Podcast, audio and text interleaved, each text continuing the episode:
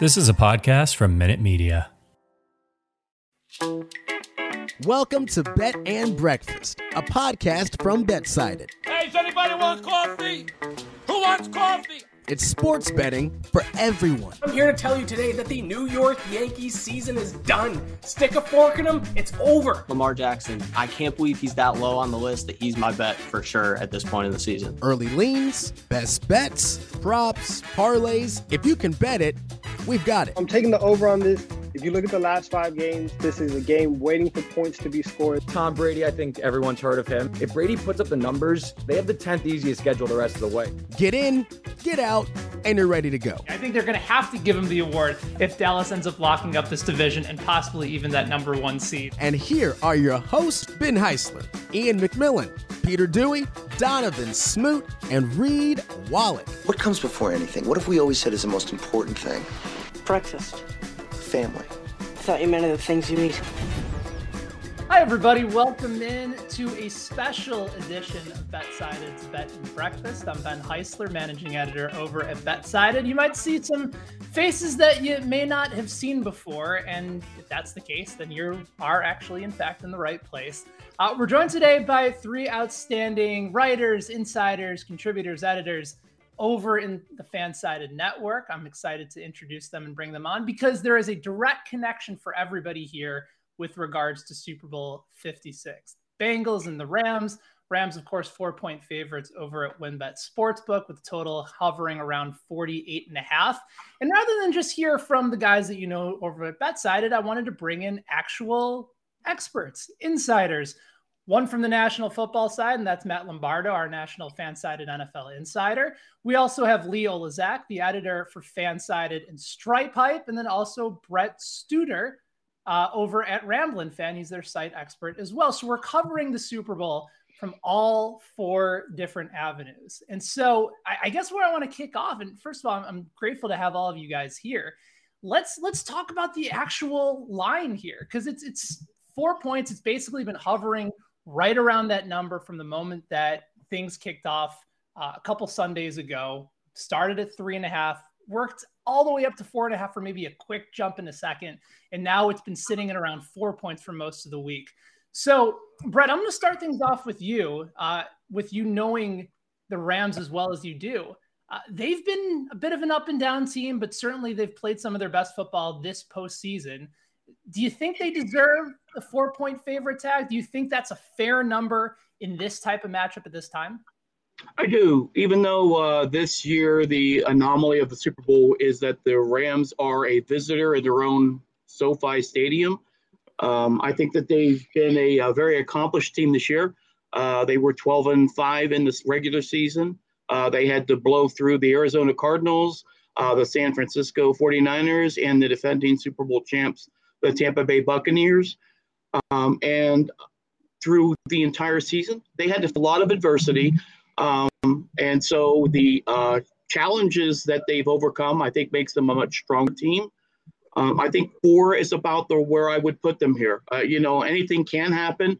Uh, the line is set that it tries to tempt as many people to jump on the underdog as a favorite. Um, but if the number was seven or better, I would definitely be stay away. Uh, if it were uh, even odds or below, I would be all over the Rams with probably the mortgage.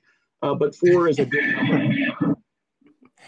So Lee, let me let me transition that to you next. Do you look at the Bengals and say, based on their road to get to where they are, and think about some of the teams that they've beaten along the way. They've survived nine sacks from the Tennessee Titans. They go into Kansas City. They're down by three touchdowns and find a way to, to come back in this game. Do they view themselves as the underdog here? Do they do you look at this number and say, yeah, they probably should be giving up maybe three, four points or so? I'm not surprised to see them as underdogs. They've been underdogs this whole time, and I don't think they really care. They were what seven point underdogs to the Chiefs, and like you said, they were down three touchdowns, came back and won that game. And they the week before, I think they were what four point underdogs to the Titans, and they went in and they beat the number one seed in the AFC. This team's used to being the underdog. I don't think that Joe Burrow even said it a few weeks ago. He's like, I'm tired of us saying that we're the underdogs. We're a good team. And I think the line's a little disrespectful. I think with I know LA, it's in LA and all that, but I would say more Rams either a point or even make it even. I think the Bengals got just as good of a shot as anyone in this one. All right, so that leads me into you, Matt, because I remember I saw your tweet uh, over when the lines initially came out. What was your first impression of it, and did you expect it to go in a certain direction, or kind of where it is now? Yeah, I think that this is is probably pretty close to where it's going to end up on Super Bowl Sunday because I think that you look at the Rams and you look at Sean McVay, such an accomplished play caller with a quarterback in Matthew Stafford who really seems like he's tailor made for the route concepts of that offense and what they like to do. But I'm kind of with Lee here because you look at Joe Burrow's track record as a quarterback, you look at the weapons at wide receiver. It's not just Ja'Marr Chase. When Ja'Marr Chase is taken away, if he is by Jalen Ramsey, you still have Tee Higgins, you still have Tyler Boyd, you have a dominant downhill running game in Joe Mixon. That I had a coordinator tell me that the way to beat the Rams and neutralize their pass rush with Leonard Floyd and Von Miller and Aaron Donald is to kind of gouge them with the run which Joe Mixon is plenty capable of doing. He rushed for 1,200 yards and eight touchdowns during the regular season. So this is a team that can really kind of counteract what the Rams do best. But with that said, it just seems like nationally, the feel about this game going in is that the Rams, with everything they did this year, going all in, bringing in Von Miller at the deadline, signing Odell Beckham Jr., who they're not in this game if it's not for Odell, with Matthew Stafford at quarterback, with that dominant defense, with a really good offensive line. I think the sentiment nationally is the Rams are deservedly favorites, but I'm leaning Bengals going into this game and going into how I would place my bet on this game if I were a betting man. All right, so you brought up a, a lot of compelling points, and, and Lee, I want to go back to you on this because the conversation and the narrative leading up to this point has been everything that Joe Burrow has accomplished, right? But that brings up a really good point that you can find some soft spots and try to take away some of that Rams pressure. And Brett, I'm curious to get your thoughts on this as well. Um, but, but Lee, let me start with you there. Do you think the Bengals go into this game maybe focusing a little bit more on getting Mixon some early touches, trying to neutralize that pass rush? On the earlier side, and, and perhaps that takes some pressure off of Burrow in the process? Yeah, I mean, I think that that's something that they should do.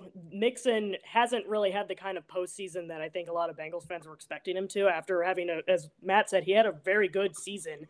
And that would be the smart thing, have Burrow get the ball out quickly. If it's not just handing it off to Mixon, at least getting the ball to him, you know, on short passes. I think that that's the way that they should go. Will they? Who knows? We'll have to see. What about for you, Brett? Do you feel like that's an opportunity for the Rams to at least feel like they're maybe losing an opportunity here if, if the Bengals end up going heavy on the ground in the first half, try to establish some time, some pace, um, and really kind of take away that ability for for Aaron Donald and the rest of that front four, Von Miller included, uh, to just you know pin their pin their ears back and go. Well, nothing I'm hearing here isn't something that we haven't heard all season. Um, I mean, uh, starting from the Green Bay Packers in the divisional round last year, uh, everybody knew that the way that you beat the Rams was you uh, sort of dink and dunk, you attack the middle of their defense, and you uh, play the patient game. Try to force Sean McVay to get impatient, take his shots, get reckless. Uh, but uh, it didn't work for any of the teams in the playoffs this year. I mean, the Arizona Cardinals went in knowing how to beat the Rams and couldn't do it. Tampa Bay Buccaneers went in knowing how to beat the Rams and couldn't do it. As the San Francisco 49ers, who have beaten the Rams six times straight, went into the playoffs and couldn't do it. I, I mean, I hear you. I hear that Joe Mixon is due for a good game. But the reality is that it's an awful um, uh, harder for you to de- uh, deliver on that big game when you got the legs of Greg Vic Gaines, A'Shawn Robinson, and Aaron Donald breathing down your neck. Um, you know, I, I, yeah, there's a risk if the Bengals offensive line can keep the Rams away from uh, the running lanes, but there's a big if. Bengals offensive line hasn't done a very good job this year. Uh, and uh, even as we talk about Joe Burrow and the, the incredible production that he's gotten, great poise out of a very young quarterback. The key uh, in my mind is how strong will the Rams offense be against that very surprising, effective Bengals defense. It's the defense that has kept them in the game in my mind.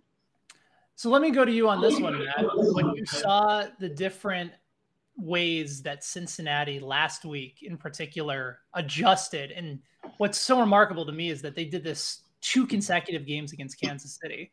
Uh, overcame a 14 point deficit back in week 17, did it again with a three possession lead where the Chiefs scored on their first three possessions and did so very easily. Are we not talking enough, perhaps, from a national perspective, about just how good and how opportunistic this Bengals defense is, especially when it comes to making changes and necessary changes, particularly in the second half? Oh no, I'm, I'm totally on board with you there because it's not just what happened in Kansas City, but what they did in Tennessee because they, if they don't intercept that pass late in the fourth quarter, they don't give Joe Burrow the ball back to make that 34 yard throw to Ja'Marr Chase to put them in position to kick the game winning field goal on the road. And I think that what really compounded the Chiefs' issues last week was Patrick Mahomes has struggled through his career when you drop seven or eight men into coverage. The Bengals did that about halfway through the second quarter onward. And not only did Patrick Mahomes make some mistakes in that game that were kind of uncharacteristic, but Andy Reid never made the counter adjustment to run the ball, play ball control, and kind of stop the onslaught that you saw out of Joe Burrow and the Cincinnati Bengals last week. And I thought it was fascinating reading Peter King's column on Monday morning. The anecdote about Joe Burrow going to Zac Taylor, I think it was midway through the third quarter, or early fourth quarter. And he told Taylor, look, if the Chiefs are giving me this look on defense in a big spot, I want Tee Higgins at this spot. I want running a route that's this deep, cutting him off at this yard line. And that just shows me that Joe Burrow is playing the game above the shoulders at a different level than a lot of quarterbacks around the NFL. And that's where when I look at this game on Sunday, I think there's a really good chance that it plays out a lot similarly to what we saw in Tennessee, where the pass rush is relentless. Burrow got sacked nine times. That could happen again. It could happen again when you're going up against the likes of Von Miller, Leonard Floyd, and that front seven. But Joe Burrow is, is just so intelligent in terms of manipulating defenses. He's used to the moment that if you give him the ball back down by three, down by six, inside of a minute to go, I don't think that game is over. No doubt. And, and Lee, I know you had something that you wanted to, to weigh in on this as well. Yeah. I mean, like Matt was saying, the Bengals gave up nine sacks in that game and they still somehow won. Now, I know the Rams pass rush is a lot better than the Titans, and they're a much better team overall than the Titans. But that is something that the Bengals know. They know, hey, we can win if our offensive line plays like garbage, and I think that that's a big thing for them to know going into this game. Yeah, there, there's a lot of confidence there. I mean, we saw that, you know, from from the Kansas City side, their ability to come back in games when they won the, um, I was about to say the World Series. I was thinking about the, the baseball labor dispute. No, the, the Super Bowl, of course, a couple years ago, down 24 to nothing against Houston in the divisional round, and ended up outscoring them, I think, 48 to you know 10. Or, or and Patrick Mahomes did it in the Super Bowl against the the uh, the San Francisco 49ers right. that year as well in the fourth quarter. And you can go back to this playoff run. Patrick Mahomes, with 13 seconds left, drives the Chiefs down into position. So Patrick Mahomes certainly is as clutch as they come, is as gifted as they come. But Joe Burrow, I believe, wins with the way that he identifies coverages, with how quickly he gets rid of the football. Because as a scout told me this week in my column, he doesn't have the ability to, to make some of the throws that Patrick Mahomes makes. But he wins in clutch moments with decision making and quickness. Well, one of the things I think we're missing on this is that we keep focusing on the Bengals offense. But if you take a look at the scores of those games, uh, there was no runaway freight train. Uh, they the defense held. I don't know that that's the case with this Rams offense. I mean, uh, if you take a look at the the bottom line, uh, the Bengals rush defense was horrid. They gave in each game over five yards per carry. Uh, the, the the the quandary was why did any of the offenses that they faced stopped running the ball? Um, I don't think that the Rams are going to do that. I think that the Rams have learned over time that uh, their offense requires a balanced attack. They're going to give you 30 plus. So that's going to be, if they maintain that same balance, 150 yards plus on the ground. Uh, and if you can give that to a Matthew Stafford, he's gone. You're going to get 30 points out of that offense easily. And I think that in a uh, shootout match, I think that the Rams line up very nicely with the Bengals on this one. All right, so let me let me go back to one, one final thought, Brad, because there, there's still so much that we, we want to be able to dive into. But we've had the conversation about Joe Burrow in the early portion of the show, and I know there'll be plenty more about him throughout the course of today, as well as through the rest of the week. But you know, when we were recording a lot of our bet sided content this week, it keeps coming back to that those on the Bengals side keep saying, I'm just waiting for Matthew Stafford to make that inevitable mistake. If we go back and look at how he's actually done this postseason and really throughout the course of the season, uh, Stafford has the best completion percentage in the NFL against the blitz this year. And what I've found remarkable is that the 49ers didn't blitz him at all. They only blitzed him, I think, six times total over the course of this game. And when they did not blitz him, that's when he picked them apart. It was almost the opposite of what we've seen from Stafford collectively over the course of the season. Are, are we letting the narrative of, of Stafford making that bad throw maybe take over for those that are backing the Bengals? Is that too much a narrative play? Or is that something that Sean McVay needs to consider in creating a game plan where you can take advantage of the Bengals rush defense that's been suspect throughout the course of the year. You have multiple options uh, with Cam Akers now back. Uh, are we looking at the Rams maybe as saying they're going to be aggressive with Stafford? He's going to have to win them the game, or are we looking at it from a different perspective where they're probably going to be a little bit more run heavy than we think? Yeah, I think it kind of goes hand in hand the run game and what Matthew Stafford has been able to do versus his propensity for turnovers.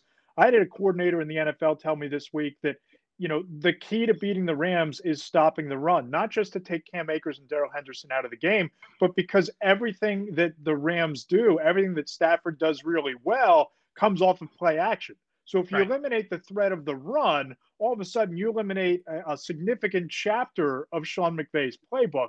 And you know, my sense is that you look at that game in the NFC Championship game, and for 45 minutes, Matthew Stafford played above his head but he had a dropped interception that was basically a punt that if that gets picked off, you're talking Bengals 49ers in this right. game. And you're talking about Kyle Shanahan's opportunity to write his redemption story after that fourth quarter collapse against the Chiefs and not Sean McVay's after that really disappointing Super Bowl performance against the New England Patriots. So I think that the big mistake by Matthew Stafford is kind of what's hovering over the Rams offense. It's just a matter of can they run the ball effectively enough to take the pressure off of him and then open it up downfield to guys like Cooper Kupp and Van Jefferson and Odell Beckham Jr., which is a heck of a trio of wide receivers to have at your disposal.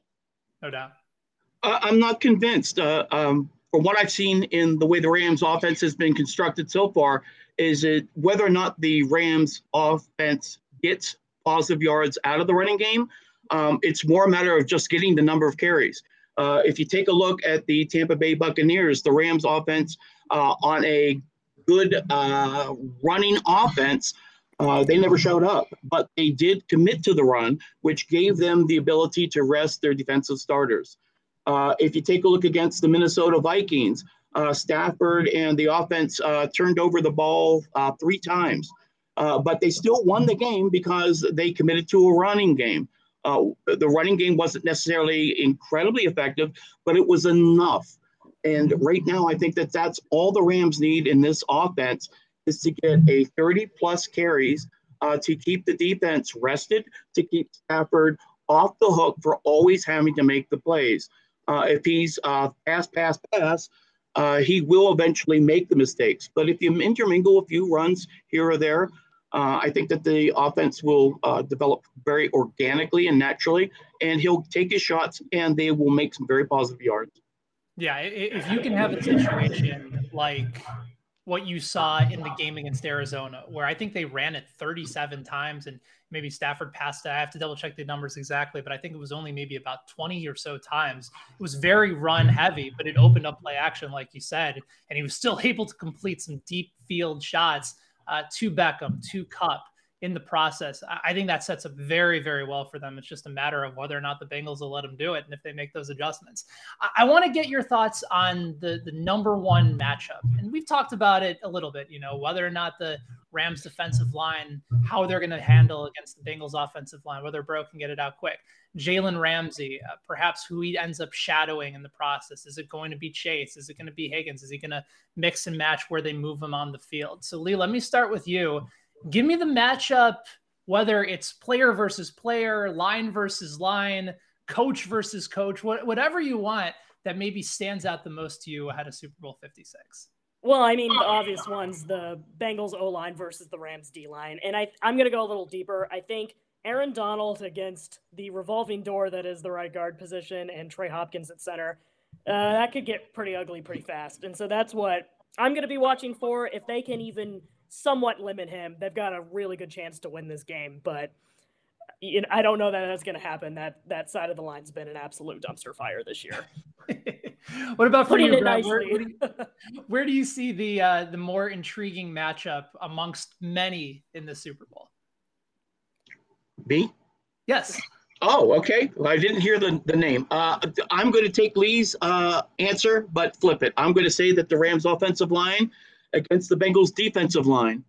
Uh, one of the things that, uh, if you take note, uh, the Bengals have been uh, notoriously effective at getting to the quarterbacks throughout the playoffs so far. Uh, but I like their uh, even front uh, because their best pass rushers happen to be against the Rams' best offensive linemen, Andrew Whitworth and Rob Havenstein. If you can get enough blocking to protect Stafford from the offensive line, I think that the Rams have a very good day. It's a very big if, very big if. Uh, Rams will have to use tight ends, chip at them with some running backs, uh, maybe get some uh, double teams going. Uh, but I like the way it lines up for the Rams right now. All right, so we, have got it in the trenches. Uh, we're, we're going offensive line, defensive line from from both of our our site insiders with the Bengals and the Rams. What about for you, Matt? Are, are you looking at the lines as well, or are we looking at some of the skill positions, maybe the quarterbacks or coaches? Where, where's your thought process at as far as the matchup that you think is going to be the most intriguing? Yeah, big picture. I think, guys, this is going to be one in the trenches, but I'll, I'll go a different avenue here because I think there's another wrinkle to this. It's can the Bengals replicate the success running the football that they had against the Kansas City Chiefs early in the game? Because I'm kind of with Brett here that I don't know that the Bengals want this thing to devolve into a track meet. I don't think that they want it to be a shootout where it, it's 37 to 34, especially because in those situations, you can kind of pin your ears back and blitz the quarterback. So I think for the Bengals to have any success, they're going to have to really establish the run early on, try to play downhill, try to dictate to the Los Angeles Rams, kind of get Von Miller and Aaron Donald playing back on their heels a little bit. And if they're able to run the ball early, and especially if they start winning the time of possession early and, and kind of shorten this game, I really like their chances here. But if Joe Mixon gets stuffed and that offensive line gets overwhelmed, they can pin their ears back. I, I don't know that Joe Burrow is going to be able to overcome that sort of onslaught of pressure that he did against Tennessee without having the offense operating on all all cylinders in all phases. All right. All of those really compelling matchups. I, am going to also go sort of on the skill position side. I, I think whoever Jalen Ramsey ends up matching up against is going to be fascinating because there's so many different avenues that Matt Stafford can then try to, or excuse me, that, that Joe Burrow has to try to, to determine. So if Ramsey locks up Chase, are you trusting Higgins to make some plays downfield? I think Tyler Boyd is in a really interesting spot. I, I went back, this was remarkable. Um, Pro Football Focus mentioned that the last time Tyler Boyd dropped the ball in the slot, you have to go all the way back to week two of, I think, the 2020 or 2021 season. It's been pretty much two years since Tyler Boyd has dropped the pass. And he's been the third option on this team throughout the course of the year. But when he's reliable and Burrow needs to get the ball out quick, um, it's not Cooper Kupp in the slot, but you're talking about a very solid weapon. And Ramsey also has shown the capability of, of locking you know, other wide receivers down in the slot as well. You can really move him anywhere you want to go. Um, so I, I, think Tyler Boyd and I know Reed Wallach over at BetSided had mentioned this a little bit earlier on this week. You can actually find that video uh, right here on our YouTube page. But he talked about how that's going to be one of his favorite props this week uh, is the over on, on Tyler Boyd receptions. And the yardage play over at WynnBET is right now at 38 and a half. Something to consider, especially if Burrow has to get the ball out quick, knowing that the guy that he's used to throwing the ball to downfield and Chase is going to be covered up in the process. But I think that's a matchup for me that I'm very excited about. And I think there's an opportunistic play on the prop bet market as well, which actually kind of leads into a, a, fun conversation for, for this part of the, uh, this part of it, guys. Um, when we're talking about players that we expect to have a big game, maybe players that we expect to struggle. Um, and Brett, I'll, I'll go ahead and start with you on this one on the Ram side.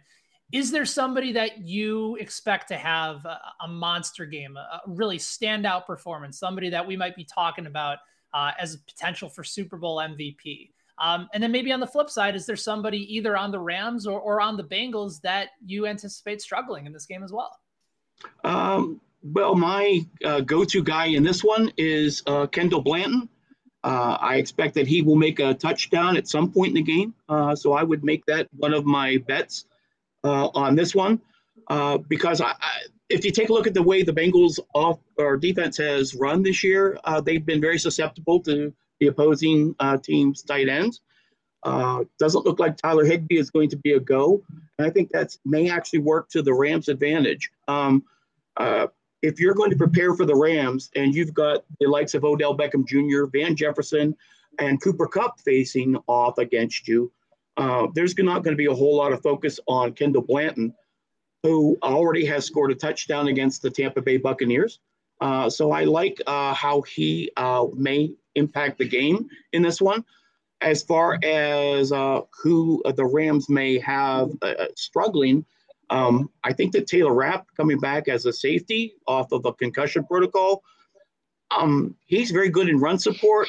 He has those flashes of brilliance, but in terms of overall pass coverage, very vulnerable. And I think that uh, uh, the Bengals may be able to exploit him if they target his position in their pass routes. Rapp is interesting. I would imagine that if, if some of these numbers come in over at WynnBET, uh, he might be a sneaky bet for Super Bowl MVP because he and Ramsey both led the Rams in interceptions this year with four. Um, as to your play on Blanton, I, I was thinking, all right, so many different options, and you know everyone's going to be on Kupp. You know there's going to be a lot of conversation about Beckham as far as their opportunity to score a touchdown. I just went and looked at the odds over at WynnBET. Kendall Blanton at plus 230. So you would win $230 on a $100 bet if you were to score a touchdown anytime. So a little bit lower than I actually anticipated for somebody like Blanton that I think the casual fan may not know about. So I, I think you might be on the sharp side here, Brett. I, I think you might have seen that number move just a tad uh, with some action coming in on Kendall Blanton. All right, Matt, let me go to you. Give me uh, give me a player that you think uh, will likely exceed expectations and maybe somebody on the other side that you expect to struggle. Yeah, I think Odell Beckham Jr. is a guy that could exceed expectations in this game, especially if you look at the Bengals. If they if they're going to have to shade a safety to Cooper Kupp's side of the field to double team him to avoid those big plays after the catch and those big plays over the top, 60 plus yards for Odell Beckham Jr. seems like it could be a pretty easy number to hit for Odell. So I think that he might exceed expectations, especially everything that's going on through his career. You know what this moment means to him. You know what he's meant to this offense since his arrival. And a guy that I think could kind of not live up to expectations. I think it's Ja'Marr Chase. And it's not because I think Ja'Marr Chase isn't going to have a big game. You know, I spoke to a head coach this week for my column who told me point blank Jalen Ramsey can't cover Ja'Marr Chase. But I think we saw last week in Kansas City that even if Chase is neutralized a little bit, Joe Burrow and Zac Taylor aren't afraid to go to Tyler Boyd. They aren't afraid to go to a Tee Higgins. They aren't afraid to target a CJ Uzomah, who's a big part of that offense when he's healthy. And it looks like he's going to be healthy. So if people are piling in on Ja'Marr Chase because of his history with Burrow and because of, you know, his big numbers, what he did in Kansas City in the regular season, what he did throughout the regular season, basically clinching offensive rookie of the year early on – the Bengals have a lot of secondary options that they aren't afraid to involve early and often. So my guy to exceed expectations is Odell. And the guy who might come up a little bit small in terms of people's expectations for the game is Ja'Marr Chase.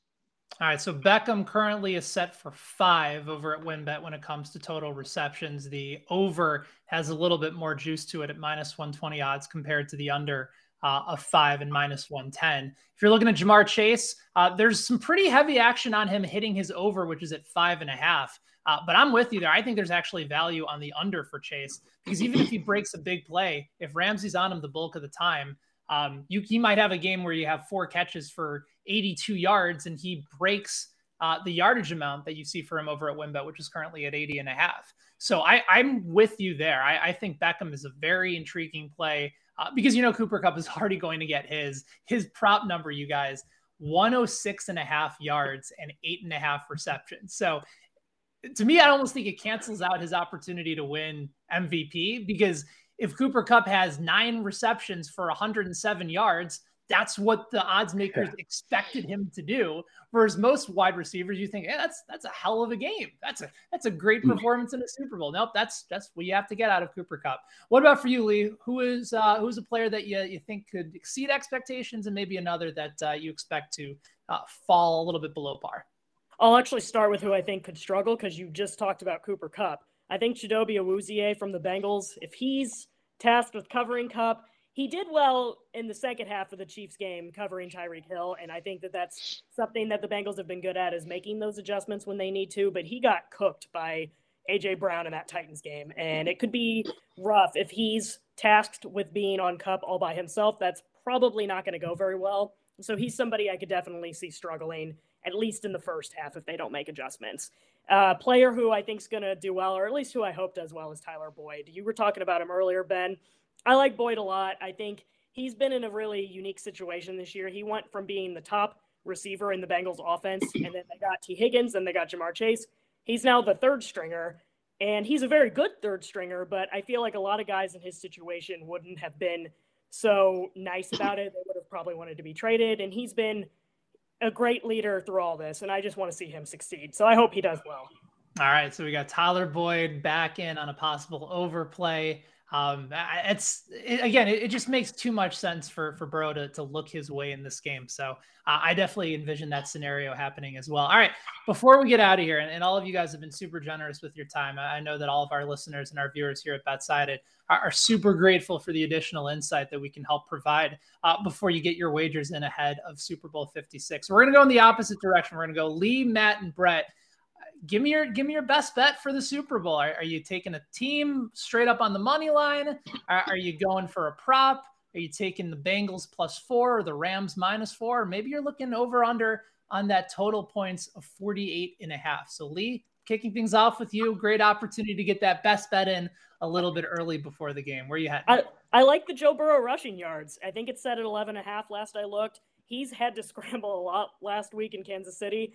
And that's just something that he's been good at through the playoffs. And with the O line maybe not holding up as well as they would hope, I think he's going to be running quite a bit in this game, whether he wants to or not. I think that's one you can safely hit the over on. All right, you and I are uh, we're we're simpatico on that one. That was my favorite prop that I talked about earlier this week. Yeah, it's minus one minus one twenty five odds over at WynnBET, but very much an advocate uh, that Burrow is going to take off, especially once he saw some of that coverage and uh, Matt, you mentioned the Peter King column. He talked about it with Zac Taylor too. Designed runs and extending plays on third down. That was critical for the Bengals, especially in the second half. So I don't think he's going to hesitate to be able to leave the pocket if he knows that he can make a play. And remember, Burrow back in college, that was part of his game too. Uh, him and Vince Young were the only two quarterbacks in college football history in the championship game to throw for 250, run for 50 yards, and then also have a rushing touchdown. And you know, Burrow did that in the first half of that game of the national championship as well. All right, Matt, Super Bowl bet, your best bet for the game. What's it going to be? I think it's Joe Mixon rushing yards. And I think you got to pound the over here because, you know, Zac Taylor showed early on in Kansas City, they weren't afraid to run the ball on early downs, even when they were behind. So you look at his total going into this game 63 and a half yards is the over under at WynnBET. This screams over to me. This is a guy who produced over 1,200 rushing yards during the regular season, only averaging 3.7 yards per carry in the postseason. But he had his biggest game against the Tennessee Titans. And I think there are a lot of parallels. I mentioned it earlier in this game for the Bengals as you can draw to that game against the Titans. Dominant front seven, an onslaught of a pass rush. And I think that you saw Mixon become a focal point of the game plan in that game. That's when he scored his only touchdown. I think he has his largest yardage outpoint output of the postseason against the Rams in the Super Bowl. So give me the 63 and a half over for Joe Mixon in this game. Love it. 63 and a half on Joe Mixon. It's actually the same number of rushing yards that is projected for Cam Akers as well. So, a very intriguing separate side prop bet, if you will, of who will have more rushing yards uh, between Akers and Mixon in that game. Uh, it's going to be a lot of fun to watch. And furthermore, I, I, think it goes with your point too, Matt, that you know if you're leaning towards the Bengals, it's expecting Joe Mixon to be able to have a dominant game, and that's going to allow Cincinnati to remain on the field, keep Joe Burrow protected. So I, I think it lines up very well uh, with the direction that you're going in. All right, Brett, close this out. Uh, I I'm curious as to whether or not you'll have a Bengals play compared to both Lee and Matt. I would imagine it'll likely be on the Ram side, uh, but we'll never know until you tell us. Well, I'm going to give you a two for because everybody's been so patient for my responses. Uh, the first one is I'm going to tell you to take Cam Akers with a 63 and a half over on the yardage. Uh, if you have noticed that as soon as Cam Akers came back from a miraculous recovery of Achilles tendon, uh, he's been the guy. Uh, I would have thought that they would have kept running with Sony Michel, uh, but uh, it's very clear that uh, Sean McVay wants Cam Akers to run. And in this game, he will run, and he'll run over 25 times himself, and he will get somewhere very close to the 100, 120 mark. Uh, so go 63 and a half over. I love the Rams running game in this one. And then for the finance in me, the accountant past life, I'm going to play the safe bet and say uh, take the money line and the Rams to win. Give up the, the, the money uh, but take the sure thing. Uh, and, and this, in my mind, feels like the Rams' uh, destiny.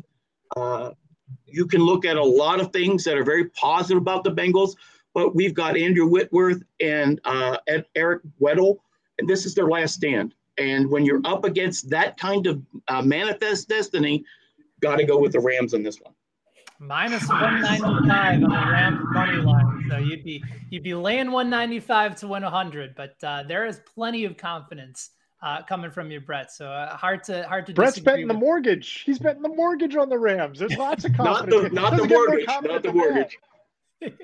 I will, I'll put 195 down. Fair enough. So somewhere in between the mortgage and, and, and the safe accounting play as well in this game. I, I think you're going to have a lot of fun regardless. And listen, I, am I'm, I'm on the Ram side as well. I like them at, at minus four. My favorite play is actually on the under in this game. I expect this to be uh, a bit more of a run dominated game between both sides. I do expect Burrow to be running for his life. And uh, I, I kind of envision a similar scenario to what we saw both last year in the Super Bowl, where Mahomes was running away from Tampa Bay's front four, and also in Super Bowl 50, where Denver's looked absolutely dominant on the defensive side and really sent Cam Newton into a frenzy. But that game was actually a little bit closer uh, than most anticipate. So I like the under on 48 and a half. Uh, tried to tail in on that movement at the very beginning of the week when it opened up at 50 51 at some other sports books. Uh, but guys, this was wonderful. I really enjoyed the perspective, getting a chance to learn a little bit more about each team and also get the national perspective as well. Leo Lazak, editor for Fansided, and Stripe Hype, Matt Lombardo, our national NFL insider over at Fansided, and Brett Studer over at Ramblin' Fan, their site expert as well. Guys, thank you so much for joining us. This was an absolute pleasure and uh, appreciate all of you guys being a part uh, of Bet and Breakfast and may all of your bets hit regardless of what ultimately happens in the Super Bowl. So great to great to see all of you guys.